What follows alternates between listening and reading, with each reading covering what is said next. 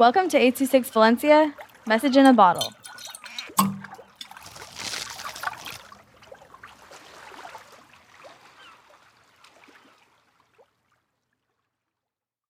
How Mae Touch the Stars by Lanaya with 826 Valencia.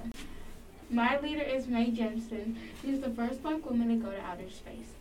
They should be interested because not only was she the first black woman to go to space, but she was also an engineer and a doctor. We need doctors to take care of us and make sure we're healthy. She made a huge change in the world, and she's telling young girls that was once her age that they can do anything they set their mind to. And don't be afraid. Mae Jemison's life as a child was good. When she was three years old, her and her family moved to Chicago. She was very interested in science. And at a very young age, she always wanted to touch the stars. Her and her family was not always wealthy, but Mae Jemison made a change. She graduated at 18 in 1973. Mae Jemison became a leader because she put in effort and went to what she did. She never gave up. She tried to do her best no matter what came her way. Mae Jemison became a leader because she wanted to pursue her dream, which was always to touch the stars.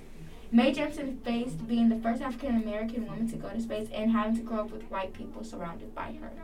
She overcame this by just following her dream and not worrying about what others think, and always did her best to improve. We talked about Mae Jemison during Black History Month and her birthday to celebrate her. She can teach us to follow their dream no matter what.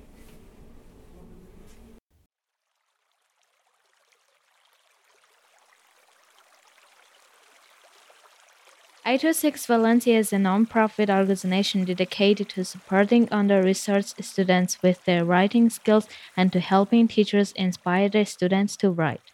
Our services are structured around the understanding that great leaps in learning can happen with one on one attention and that strong writing skills are fundamental to future success.